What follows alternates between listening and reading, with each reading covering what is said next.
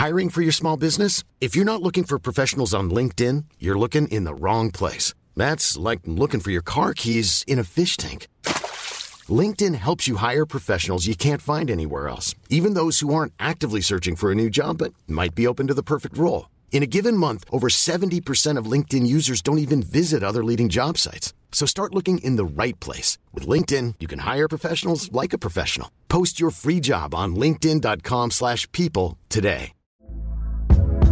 Hey there, it's Michele Norris. I'm host of a podcast called Your Mama's Kitchen. When I travel, I'm usually looking for a way to find a taste of home when I'm not at home. And one of the things I love to do when I am at home is entertain. And Airbnb allows me to do that. When I was in California recently, I rented a house that had a great kitchen. And when we were sitting around the table, we we're all thinking, we're in someone else's house. Someone could be in all of our homes as well. If you have a home, but you're not always at home, you have an Airbnb.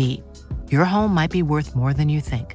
Find out how much at airbnb.com/slash host.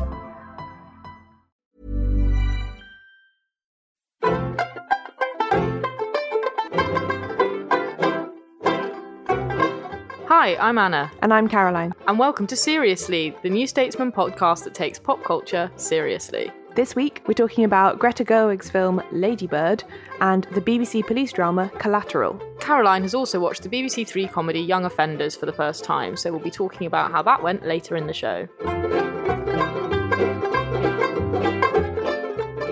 Hello. Hello. Welcome back to another episode of Seriously. Oh, Caroline, there's one thing I did want to talk about. Mhm. Last week I went to see Hamilton, which was incredible. So I'm going on the 21st of March. I think we should talk about it, even though we'll be really late. Yeah, I think we should I do. think we should devote an episode to British London Hamilton because it's definitely worth talking about in detail, isn't it? Yes, so I feel like what two years ago maybe when hamilton first blew up on broadway we got loads and loads of emails from people being like when are you going to talk about hamilton And we were like, we'll never, we're never going to see Um, it. and our, we we took the view that although we like listened to the soundtrack and really liked it, I've read the book as well. We were like, well, there's no way we're ever going to see it, so it would be weird if we were to critique Yeah. it. Whereas now, eventually, in about a month's time, we will both have seen it. so exciting. Very excited about that. So look forward to that in a well, yeah, that'll be like end of March. Probably we'll be able to talk about it I've finally seen it. Great. The other thing to point out to look forward to, listeners, is next week's episode, the 27th of February, is our second book club episode for which we are reading The Seven Deaths of Evelyn Hardcastle. Caroline is so excited about I'm so book, excited guys. about this book. I have so many thoughts about it. I've seen a few of you tweeting saying that you're reading it. Uh, so The- have I. People are getting into it, I think, on Seriously Twitter. yeah, the author, Stuart Turton, is like super Asking exci- people what they think of the book. He's, he's So super bold. excited I to like an hear people's thoughts. I would like not want to know anyone's thoughts. I'd No, be like, keep them to yourself, guys. Not interested. I know, but he's he's like really open to just hearing. Over, I think because he told. Well, you'll hear when um you, we play the interview next week. But he told me that he's currently working on his next book, so he wants the feedback. uh, which is another like detective story, but set in a completely different period and very kind of different. But I think he feels like if he if he made any major cock ups in this one, he'd like to know now. I'd like to know. Wow. Well, a solid a respect for that Mm. guy. That's really cool. but yeah, so still time to grab your copy and have a read, so you can join in next week. Yay! So I'm so excited for the first thing that we're going to talk about this week. I've wanted to talk about this for so long. We're going to talk about Lady Bird, a coming of age drama written and directed by Greta Gerwig. It stars Saoirse Ronan as Christine Lady Bird McPherson, a 17 year old in Sacramento, California. Through the film, we see her handling a difficult relationship with her mother, played by Laurie Metcalf, her desire to fit in with the cool set at her Catholic high school, and her interactions with boys. I was really excited about this film long before I saw it because I just feel like it's one of those films that that kind of has me, women my age, seriously written all over it.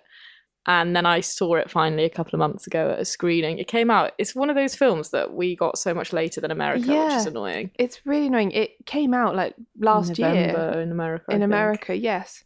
and we finally get it on the 23rd of February, but it is out already in some some cinemas in the UK. yes. But if it's not looking available in your cinema at the time of listening to this on sort of Tuesday, it probably will be at the weekend. So Mhm. keep your eyes peeled.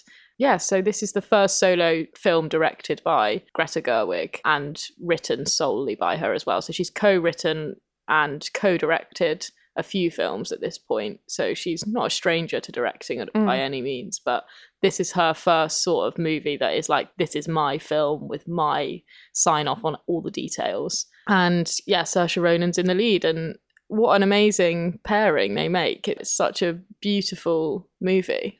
It is so beautiful. I have to say, I deliberately didn't look up that much about the background of how it got made before watching it, but afterwards went and researched it. And the first thing I Googled, because I thought I already knew based on the film, but I was right, is is Greta Gerwig from Sacramento? Yeah. Because I was like, there's, I think it would it would be really hard for someone who wasn't from a town to have made such a sort of loving portrait of a place. Totally. Because Lady Bird, the main character, there's even a scene where one of the nuns from her school talks to her about this because she writes her college application essay about Sacramento and sort of about her desire to leave Sacramento behind because she wants to go to college on the East Coast and like leave California. And periodically she says like, "Oh, I really hate Sacramento," da, da, da, but actually, in hating it or thinking that she hates it, she has this incredibly detailed observation of it. And in the end, I think she realizes that she loves it. Yeah, and it's one of those tricky things, isn't it? Because I think the personal touch is all over this movie mm. in the specificity of it. So yeah, like in the details of how Sacramento is portrayed, but also in just like little life details, like the books that Timothée Chalamet's character is reading and the specific clothing mm. all these t- there are just like so many like little tiny details where you're like oh the f- the fact that you're talking about clove cigarettes in this way definitely comes from some sort of personal experience. Yeah. But at the same time, a lot of people have been like, oh, this is clearly an autobiographical film, which is a comment that women, especially women directors early in their career and women writers early in their career, always get. And I think Greta Gerwig's been quite resistant to that and been quite like, hang on, how do you know this is autobiographical? What do you know about my autobiography? Yeah. well, that, I have to say that wasn't my thought. It wasn't, is this about her life? It was more just, she clearly has a very deep knowledge of this place mm. and of people like these, which has enabled her to mm-hmm. make a story from it, if you know what mm-hmm. I mean. It never really even occurred to me that, like, oh, she probably had an upbringing like this. I have no yeah, idea. Exactly. Um, I still don't know. Yeah. I don't ridiculously And there are to. things like, you know, the financial hardship of this particular mm. family and other things, which I have no idea if they map onto her experience at all. So it, the film takes place over one school year in Lady Bird or Christine's life. It's her final year in high school, and she's applying to colleges. It's such a kind of defining and iconic year, I think, for everyone, whether or not you enjoy it, whether or not anything of note really happens. It's just like such a big year in your life because it's that midpoint between childhood and mm. adulthood. Mm it's a very classic time used for coming of age films. In a lot of ways, this is a very traditional coming of age film in that sense, in that it's tonally like between comedy and drama. It hits all the key points in mm. the year. You've got Thanksgiving, Christmas, prom. It hits all the classic struggles, which are like am I doing well enough in school? Does this boy fancy me? Who are the coolest friends that I can have? Yeah. Am I in the right social circle? Am I going to wear the nicest dress I can to prom? And like, what am I going to do with my life after school? Is there more than just my background to aspire to? So I feel like this film has been talked about as though it's very groundbreaking in lots of ways. In lots of ways, it's kind of not. In lots of ways, it's kind of a very traditional coming of age story. But as we were saying, it is so in the details and in the emotional truth of the film that makes it so special. And I think for me, as there's just something in how all the how like the the, the 2002 setting is handled and how mm. there are no characters in this that I think the script is very generous in that it just gestures towards every single character and is like oh this person has more going on they're not just a two-dimensional support character for lady bird and the most obvious place that greta gerwig does that is in the relationship with the mother. The mother's a very, very three dimensional, fleshed out character. I think Greta Gerwig has said she wanted the mother to be the main character in a kind of sneaky way mm. that you don't really realize. But I think it happens with so many characters in this film where you're like, okay, well, they seem like the best friend sidekick, but then you get they get extra lines that just kind of gesture towards this whole massive interiority that Lady Bird's maybe not thinking about, but is there nevertheless. Mm. Yeah, there was a, a line in Julian Simpson, who's a screenwriter. I subscribe to a newsletter he does called Info Dump, and he had a little paragraph where he wrote about it this week, where he said that in Lady Bird, Greta Gerwig does a lot of things that are actually very hard and makes them look really, really easy. Mm. And he thinks that as a result, it won't necessarily get rewarded with the kind of awards and stuff it deserves Mm. because she's made making a very fresh story in a traditional Mhm. model look really, really simple. Where he Mm. was saying, like, as someone who's been writing films his whole career, I can tell you it is not easy. Mm. And that I hadn't even thought of that, but I think that's true. You're right. It's not really groundbreaking in the sense that she hasn't like invented a new genre or I don't know what you would even call groundbreaking in films these days, Mm. but it is a very familiar set of tropes, Mm. but it's just done in such a way that you feel like you're seeing it for the first time. Totally. You feel like, oh, I've never watched a, a film about a young woman deciding where to go to college before, whereas obviously you have. Yeah. And I think one of the things that is really amazing and something that I don't think I've really seen done in this way before is the editing. I think it's such a well edited Mm. movie. From the outset, it's it's obvious I think really that you're going to see a full year in in this character's life, but it's so densely packed that I think almost every scene in this film is like under a minute long hmm. which is very unusual. And you get so many of these flashes of almost like montage like sequences, whether it's people auditioning for the school musical or Yeah. Christine's mother sewing her prom dress, or you get all these like little moments. And I think it, it really does just give you this sense of when you're that age, time just runs away with you. You feel like you've been building up to moments like prom for so long, and then they just happen and they're gone before you can even think about it. And there's that sense of movement and time really overlapping and all these things unfolding in a way that Christine doesn't really have any control over uh, that I find really amazingly done because you just even if you only get a little flash of her and her friend doing something it feels really specific and you're like oh wow I totally understand Mm. like like that scene where they're eating Communion wafers. communion wafers just and talking about, about, that, yeah. masturbation. It doesn't actually have any real significance to the plot, but it's such a great little moment to have. And without it, their relationship would be less textured. And there's a few things like that. Even just like Christine swimming in the pool with like the cooler f- girl Mhm. who's like, "Well, I'm never going to leave Sacramento." Things like that. They're just they're, they're actually not that significant in terms of plot, but you really do need them for other things. And I don't know. I was just like it kind of sat there. The first time I watched it in the cinema, it was just like really washing over me, all this stuff happening, and uh, it like means that you get this building up of emotion because you feel very like Yeah. you know where her life is going and what's going on without actually having to have it spelled out for you at all. Yeah, I was talking to a friend about it recently, and she asked me, "Did you cry in this film?" And I was like, "Yeah, I did, but not." At the It was point- one long cry. It was one long cry, but it was not at the point where I thought I would. The bit where I cried was the bit where was actually so in support of what you say about the mother really being the main Mm. character is when she like drops her off at the airport to go to Mm. college and they've had a fight because Lady Bird didn't tell her that she was applying to Mhm. schools on the East Coast and the mother's really worried about what it's going to do for the family's financial situation and so she doesn't get out the car and then she drives off and then she realizes that what am I doing? Like I have to say goodbye. So she drives back round and like runs into the airport, but she's too late. And yeah. yeah, it that just made me weep.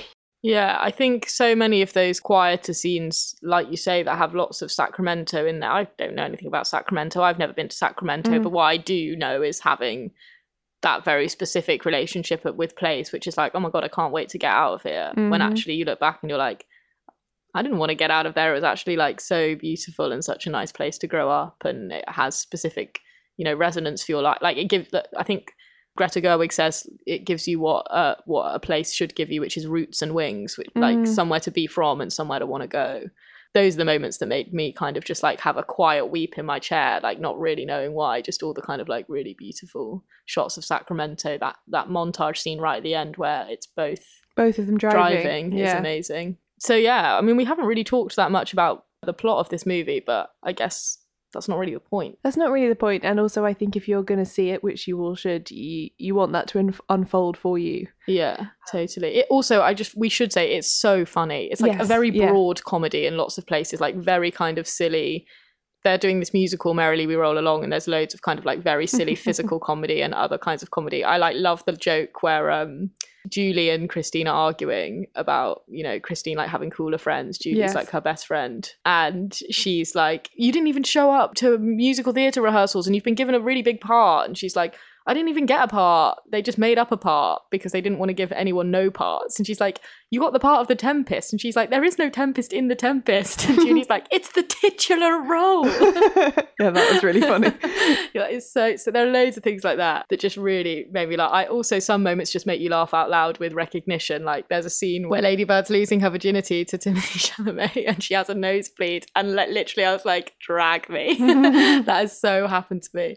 And it's just like there are so many little moments like that that are really silly, really funny, but the whole picture with these little sketches of, a, of an entire year just add up to something really moving, Mm. which is why it's so great. Yeah, it is really, really good. I hope it gets lots of recognition and awards, but my hunch is that Julian Simpson is right and it probably won't. Mm, we'll see, eh? Fingers crossed. Life is full of awesome what ifs, and some not so much, like unexpected medical costs. That's why United Healthcare provides Health Protector Guard fixed indemnity insurance plans to supplement your primary plan and help manage out of pocket costs. Learn more at uh1.com. Ryan Reynolds here from Mint Mobile. With the price of just about everything going up during inflation, we thought we'd bring our prices down. So to help us, we brought in a reverse auctioneer, which is apparently a thing. Mint Mobile unlimited premium wireless. Ready to get 30, 30, bit to get 30, bit to get 20, 20, 20, bit to get 20, 20, bit to get 15, 15, 15, 15 just 15 bucks a month. So, Give it a try at mintmobile.com slash switch. $45 upfront for three months plus taxes and fees. Promo rate for new customers for limited time. Unlimited more than 40 gigabytes per month. Slows. Full terms at mintmobile.com. Since 2013, Bombas has donated over 100 million socks, underwear, and t-shirts to those facing homelessness. If we counted those on air, this ad would last over 1,157 days. But if we counted the time it takes to make a donation possible, it would take just a few clicks. Because every time you make a purchase, Bombas donates an item to someone who needs it. Go to bombas.com slash ACAST and use code ACAST for 20% off your first purchase. That's bombas.com slash ACAST, code ACAST.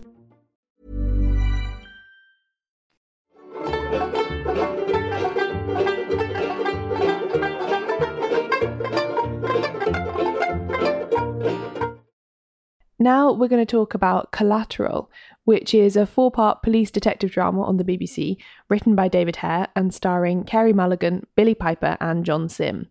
The story begins with the shooting of a pizza delivery man on a London street, an apparently straightforward crime that in fact conceals a multitude of secrets. So, Carey Mulligan, as a kind of police detective, is not really a role I was expecting to Mm-hmm. No. see from her. But here she is, solving crimes. Yeah, I have to say I haven't really researched this, but my hunch is that she's in it because of David Hare. She's done several of his plays, and I think they They're probably mutual fans. I think they're they? So- mutual fans, and I think they found that they work well together. Yeah. So I think when he made this again slightly unexpected departure into TV, she came with. We're seeing a lot of, I feel like, British theatre people doing lots of Mm. TV at the moment. Jack Thorne has done so much TV in the Yeah. last few years, and he's obviously from a theatre background. And I do think you can hear it in dialogue often, Yes, I do think that's true. which is is stagier.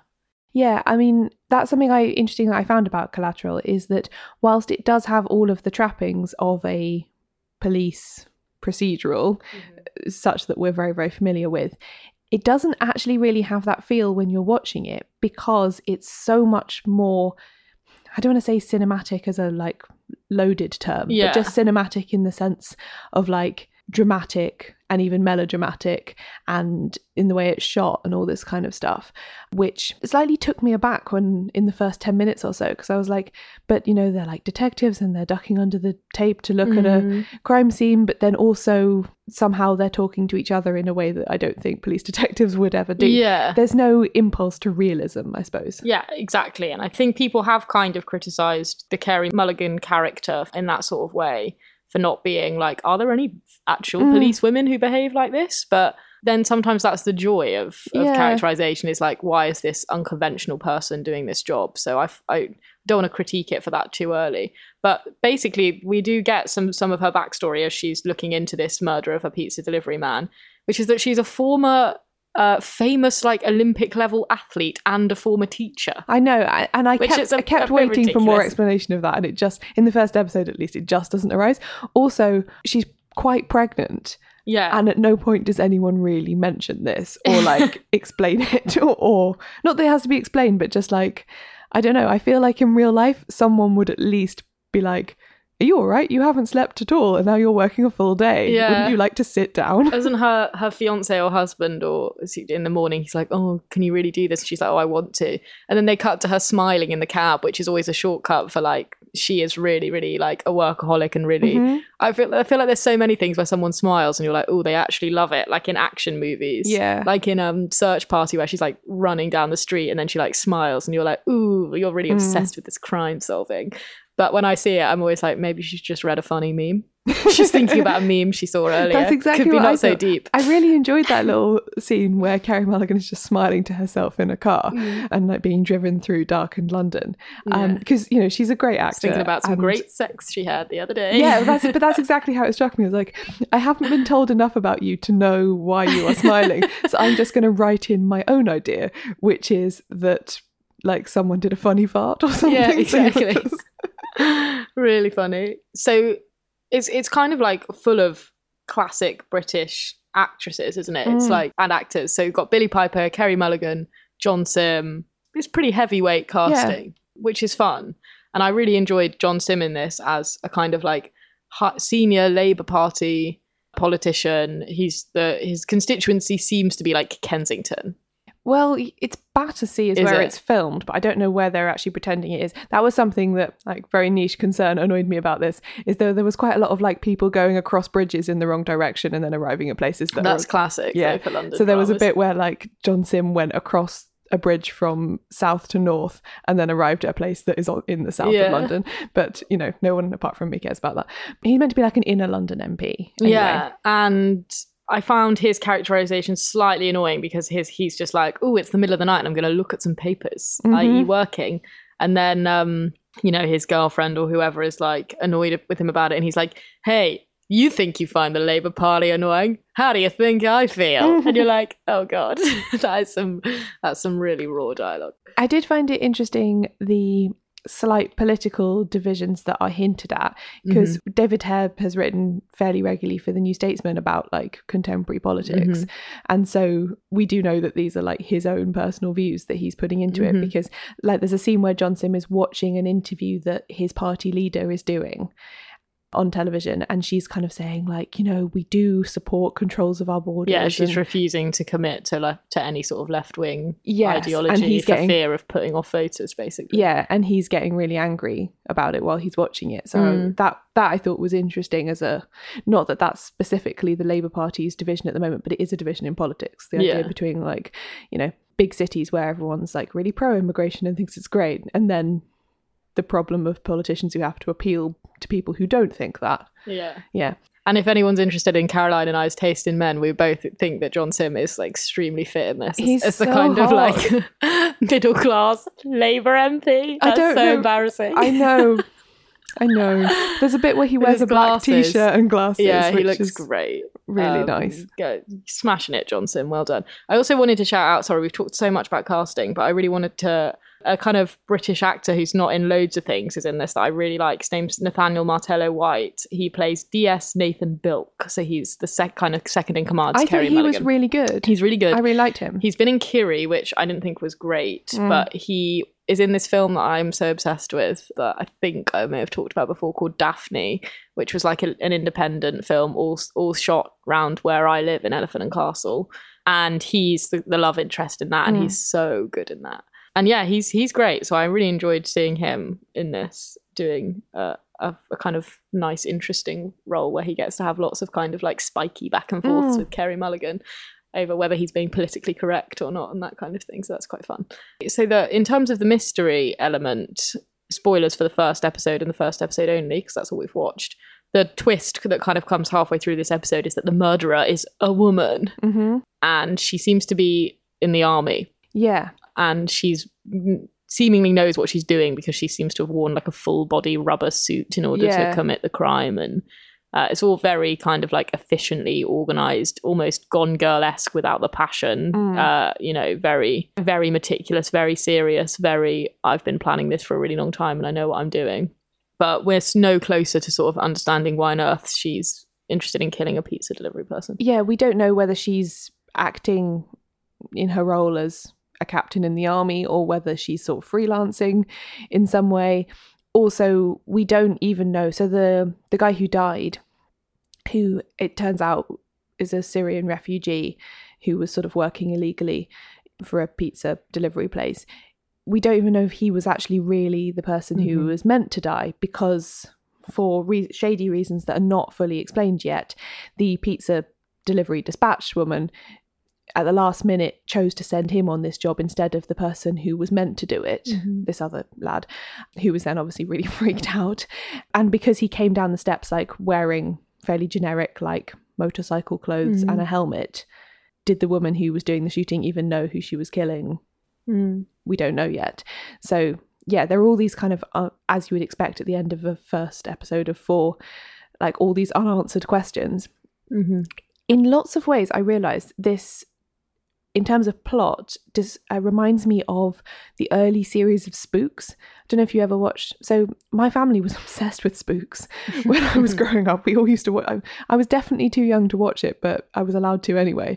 And in the first few series, before Matthew Macfadyen left, Spooks wasn't so much what it became, which was like this grand, quite big scope conspiracy theory thing. It was mm. quite like small, and the team would like solve like small individual terrorist attacks and stuff, mostly in central London. Mm. And this uh, kind of reminded me of that a little bit because it used to have also Spooks was one of the first, I think, programs on British TV to use a lot of like split screen and multi angle, which is not something that this show does, but it does move the camera around a lot in quite unexpected ways. Mm. One of the tropes of this, the style of cinematography, is that it will be unfocused for ages on mm. someone and then focus in on them. Yeah. Which sometimes I understand because it's like, oh, this is the murderer and we don't really want you to see what they Mhm. look like properly. But other times I'm like, okay, this is kind of a bit, I don't know if I like it. Mm. I'm like rubbing my glasses. yeah, there were a couple of times where I was like, "Am I sleepy or is this?" yes. Oh, the other person we should mention is in this is Nicola Walker, yeah. who plays a vicar with personal She's like problems. not a normal vicar. She's like a cool vicar because Yeah. she wears trainers and she's like gay. Yeah. So, uh, yeah, and she's a woman and she Mhm. works for the church. But yeah, she's actually really good. She's really grounded in her performance, so, Mm. which stops it being too gimmicky, which is nice. But there's, I feel like sometimes there's something slightly self-congratulatory about that kind of casting, especially Yeah. because they like show you her like putting her trainers up on the pews in the church as the opening shot, and she says something like, "Oh, I am in the shit," and you're like, "Oh, she's a vicar that swears." and then there's some more swearing later, and but yeah, she's it's, it's nice watching her. I think she's got some quite good chemistry with John Simm, which is Yes. you know not in a sexual way necessarily, just acting chemistry. So that's been quite nice to see. Mm. Are you going to keep watching it? Do you think? I don't know. I watched it with my housemate and she fell asleep for half of it, which maybe dampened my enjoyment of it. But I was a bit like, do I have the energy for this if it's not gonna? I feel like the BBC have done so many programs lately which are glossy and have big names and mm. look good, and then actually are quite disappointing as they go along. And, not, it's not limited to the BBC. Actually, there's just been a few programs like that that I've watched lately where I've been like, oh, this really wasn't worth my time in the end. So I might might do the the lazy critics thing of not really engaging with it unless it suddenly starts getting really good reviews and then tune Yeah. back in. I think I'm going to try and watch the second one. Um, I think I had a slightly more positive reaction to the first one than you did. So yeah, I'm I'm going to watch the second one, but I reserve my right to bail after that if it gets Yeah. too silly. Essentially. Totally.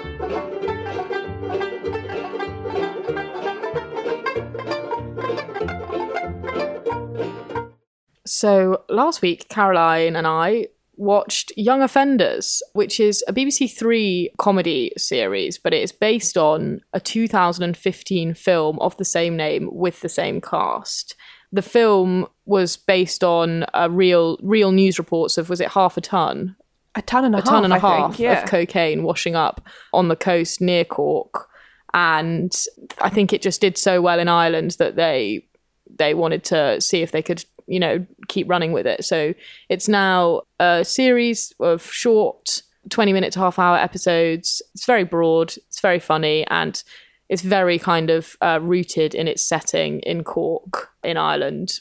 And it's about two best friends kind of getting up to no good. And it's funny to learn that it was based on a film because there are these kind of like quite action heavy sequences that do feel slightly more cinematic in, in the kind of I feel like there's quite a lot of British films in that kind of taking the piss out of action movie veins, in that kind of hot fuzzy vein. Yes, definitely. Um, There's they kind elements of... that. Like I really thought of Hot Fuzz actually when so they their like long term nemesis is this policeman uh, or, or Garda who has who only has a bicycle and they have bicycles. So they just chase each other around on bicycles a lot.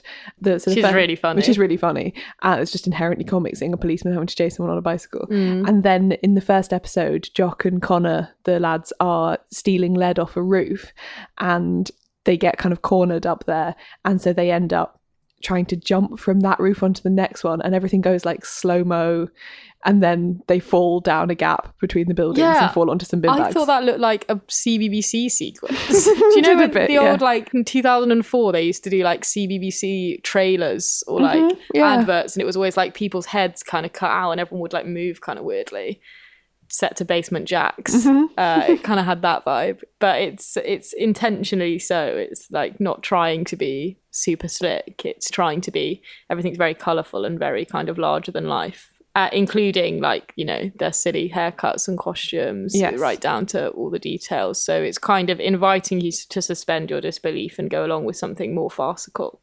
At first i found it maybe a little bit jarring and as it goes on i find for me the quieter moments in this comedy are the funnier bits. Yes. the, the kind of like conversational silly elements rather than like oh lol they've jumped off a building. Like i'm not really laughing at those bits. They're kind of more plot for me Mm. and they're by the by. But for example there's a funny conversation where the policeman has kind of got them cornered over their, their alibi. They have an alibi for stealing the lead on this roof and it's oh we went to the cinema. And then he's like what film did you go and see? And, and this is it uh, connor's, it's Connor's mum yeah. Connor's mum is like one of the Batmans. I don't know which one. and then, the- and then uh, Connor's like Batman Two, and then this guy is like, you know, that came out about forty years ago. it's really, it's like there's just like little moments like that which are really silly and funny. That I, that's probably the best stuff for Mm. me. Um, so we actually, in the week between saying that we were going to watch this and us now talking about it, we had a really great email from Marguerite about it, who says, "Excited to hear that you'll be watching Young Offenders. As someone with both parents from Cork and having spent many summers there, it's great to see a program where Cork is the backdrop and a character itself rather than vague Irish countryside." Hmm. And she actually says, I think the best starting point may be the film, because in the film, the longer format also features much of the Atlantic coastline, which is possibly her favourite place on earth, she says. Aw. So I really want to watch that now. She also makes an interesting comparison, though, with a play I think you saw recently. She says, It's also somewhat of a breath of fresh air that heavy drinking isn't an element that's beaten to death with the Irish stereotypes. Mm. I recently went to see The Ferryman, which Mm. was brilliant, but the excess drinking and swearing of an Irish Catholic family gave myself and my parents an uneasy feeling because it seems like that's what British people still think of us. Yeah, there was it is sort of like you know men in their seventies coming downstairs and having a shot of brandy or whatever, whiskey or whatever, first thing in the morning, Mm. and like everyone sh- having one as though it's like totally normal, which I don't think is the case for many. I don't think just that level of pure alcoholism is is very common amongst family dynamics. Really, I don't know. Uh, Ireland particularly well. I've got I've got a lot of Irish family, and so I do go to Ireland, but I can't pretend to have spent loads and loads of time there to have a like particularly intimate connection with the country. But it's obvious that it's like we were talking about with Lady Bird and Sacramento. You don't really need to know the place to be able to tell that the makers of this show have a, an intimate connection with it and really do care about the place. So we're seeing a lot of that coming through at the moment in lots of different areas of film and TV, and I'm really I'm really happy about, especially in the UK. I feel like we've seen so many shows that have a really deep regional Mm. um, connection and are really doing their best to show people who might not be from that place why that place is interesting and why it has cultural relevance. And I think that's like so nice. It's really nice to see. Yeah, I think it's really good. A bit like Marguerite says in the email that it's really nice to see something that isn't just set in a like generic island, but a Yeah. specific place. I feel yeah, I feel like that's happening everywhere. That whereas maybe it used to be the case that things were either set in London or elsewhere, Yeah. and the elsewhere was not really very well defined. Totally. We were talking about Derry Girls in relation Yeah. to this, weren't we? Which is also a specific time and place. But it also makes me think of Clique. yeah, as well. Clique watched in Edinburgh. That it was made me think of this country, which is Yeah. the Cotswolds, and there's just a few that have been in that. vein. I mean, also in terms of drama, if we're bringing things like Clique into it, I feel like Kiri and Bristol, Mm. lots of lots of good stuff outside of just like London that is getting proper. but also lots of different things as well. Because I think you could maybe have said before that when something needed like a gritty, Mm. sad backdrop, it would get. Uh, so um, I know this is very different because it was ba- very much based on a true story, but the three girls, the thing that was based on Yeah. the Rochdale Yeah. grooming case, like that setting was the kind of thing that you might see a fair amount Totally, of as totally. like it's gritty and it's poor and Yeah. it's the backdrop for this tragic story. yeah, or you see like Morse in Mhm. Oxford, like in this very kind of twee, not necessarily actually connected to real people Yeah. way. So yeah, it's really nice to see people being like, "Hey, this is a interesting, multifaceted place that has drawbacks and Mm. positives," and it's yeah, it's really Mm. nice. So yeah, I really liked Young Offenders. I'm going to keep watching it. It was really exuberant. I laughed loads during it, and yeah, the central characters really made me laugh. So yeah, I really like it, and I definitely want to go back and watch the film as well. Yeah, we need we need Mm. to. So we are having a week off recommends because next week we're doing the book club. So consider the Seven Deaths of Evelyn Hardcastle your recommend for next week, and yeah, and then we'll be back on the usual thing from then.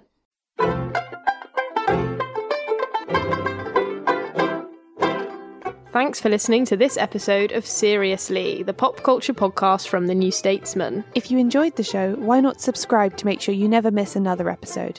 We're available in all the usual places you get podcasts, including on Apple Podcasts, where you could leave us a rating and a review if you fancy. It makes us happy and it also helps other people find the show. If you'd like to come and see us in person, check out the events page of our website, seriouslypod.com slash events. Details of our next pop culture quiz and anything else we're doing will appear there. We're available many other places on the internet, including on Twitter, Facebook, and Tumblr. We're Seriously Pod on all of them. Follow us to keep up with what we're up to or to chat to other listeners about things you've enjoyed on the show. We love getting your recommendations for things we should feature on the show or hearing your thoughts on what we've already discussed. Get in touch on social media or email us on seriouslypod at gmail.com. And if you feel strongly that more pop culture needs to be taken seriously, spread the word and tell your friends and family about the podcast. Hey, it's Paige DeSorbo from Giggly Squad. High quality fashion without the price tag. Say hello to Quince. I'm snagging high-end essentials like cozy cashmere sweaters, sleek leather jackets, fine jewelry, and so much more. With Quince being 50 to 80% less than similar brands. And they partner with factories that prioritize safe, ethical, and responsible manufacturing. I love that. Luxury quality within reach. Go to quince.com slash style to get free shipping and 365 day returns on your next order. Quince.com slash style. Planning for your next trip? Elevate your travel style with Quince. Quince has all the jet setting essentials you'll want for your next getaway, like European linen, premium luggage options, buttery soft Italian leather bags, and so much more. And is all priced at 50 to 80% less than similar brands. Plus, Quince only works with factories that use safe and ethical manufacturing practices. Pack your bags with high-quality essentials you'll be wearing for vacations to come with Quince. Go to quince.com slash pack for free shipping and 365-day returns.